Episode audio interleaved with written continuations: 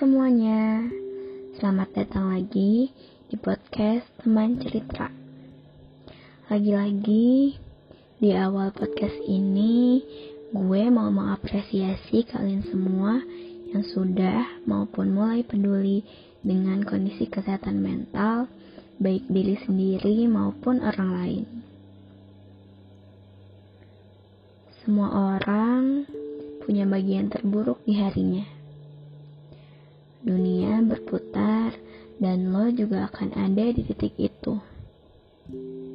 Yakinlah akan selalu ada telinga yang siap mendengarkan.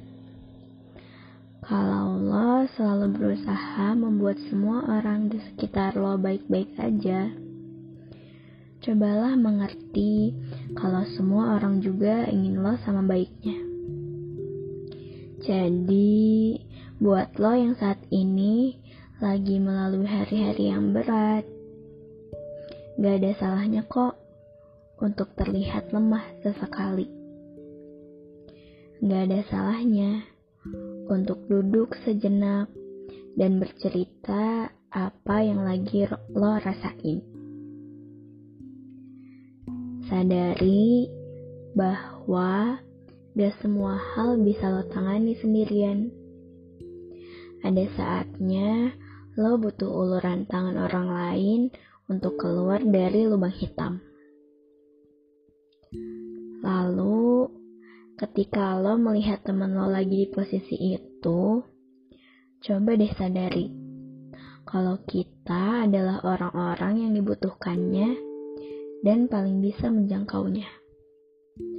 Perlahan-lahan, coba untuk menariknya keluar dan menciptakan ruang terbaik untuknya, agar dia bisa nyaman untuk bercerita. Seharusnya ini menjadi mudah, karena buat lo pastinya udah pernah ngerasain gimana hancurnya perasaan seseorang yang sedang dalam fase mental breakdown. Tapi hal ini juga yang kadang malah buat lo jadi takut berucap. Takut malah tambah melukai. Atau takut malah tambah membebani. Memang kondisi seorang yang mengalami mental breakdown sedang berada pada kondisi yang tidak stabil, sehingga terkadang menjadi lebih sensitif Itulah yang menyebabkan kebanyakan kita jadi sangat berhati-hati dalam menanggapi, namun malah membuat kita jadi kebingungan. Bagaimana sih merespon dengan tepat? Dalam salah satu artikelnya, Teaching Tolerance pernah membahas empat tools yang bisa digunakan untuk menjadi pendengar yang baik, yaitu H atau IDGE merupakan akronim dari Empathize, Don't Judge, Give Resources, and Encourage. Oke, gue bakal bahas satu-satu ya. Yang pertama, empathize. Empati adalah kemampuan untuk memahami perasaan orang lain. Terkadang orang yang sedang mengalami masalah akan semakin merasa ragu, takut, dan malu untuk bercerita. Ketika itu, lo bisa menunjukkan rasa empati lo. Dia akan merasa bahwa lo bisa dipercaya, sehingga dia akan lebih terbuka. Maka, tugas lo adalah mencoba memahami dan berempati bahwa masalah yang mereka hadapi memang gak mudah. Lo bisa bilang, misalnya, kamu lagi kesulitan ya? Butuh teman bicara?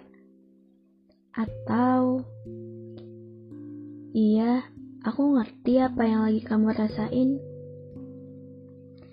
Yang kedua, don't judge. Ketika seseorang merasa sedang dinilai, saat menceritakan masalahnya, kemungkinan dia akan menjadi semakin takut untuk bercerita. lo perlu untuk menyediakan lingkungan yang aman buat dia agar dia merasa nyaman. Dengan begitu, lo bisa memberikan dukungan berupa jaminan keamanan, kenyamanan, dan waktu yang cukup untuk menerima kondisi yang sedang dilaluinya. Lo bisa bilang, aku di sini buat dengerin kamu kok. Atau, kamu gak sendirian. Aku bisa bantu kalau kamu perlu. Yang ketiga, give resources. Pahamilah, ketika seseorang bercerita, tugas awal lo adalah untuk mendengarkan, bukan untuk menyelesaikan masalahnya lo mungkin bisa bantu dengan memberikan sumber daya lain yang lebih tepat. Lo boleh kok memberikan saran ketika dia meminta solusi dari lo sendiri. Tapi jangan lupa ya untuk terus mencari referensi yang tepat agar tidak salah. Yang keempat, encourage. Kebanyakan orang membutuhkan waktu untuk bersiap menceritakan masalahnya kepada orang lain. Jadi, ketika lo tahu dia nggak seharusnya mendem terus masalahnya, lo perlu untuk memujuknya secara halus. Yakinkan dia bahwa seberat apa pun masalahnya, lo akan selalu ada untuk mendukungnya. Misalnya dengan bilang, kalau kamu perlu cerita, aku pasti dengerin kok. Nah, setelah melakukan keempat tools tersebut, yang terpenting ketika langkah yang lo ambil gak membuat dia lebih baik. Jangan lupa ya untuk melibatkan orang yang ahli dalam hal ini seperti psikolog atau psikiater. Oke, kali ini dari gue sangat cukup.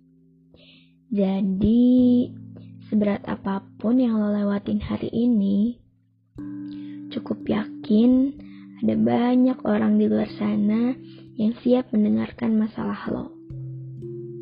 Dan inget ya, mulai saat ini lo udah siap untuk jadi ruang terbaik buat orang-orang yang lo sayang. Terima kasih telah mendengarkan. Pesan terakhir, jangan lupa bahagia ya.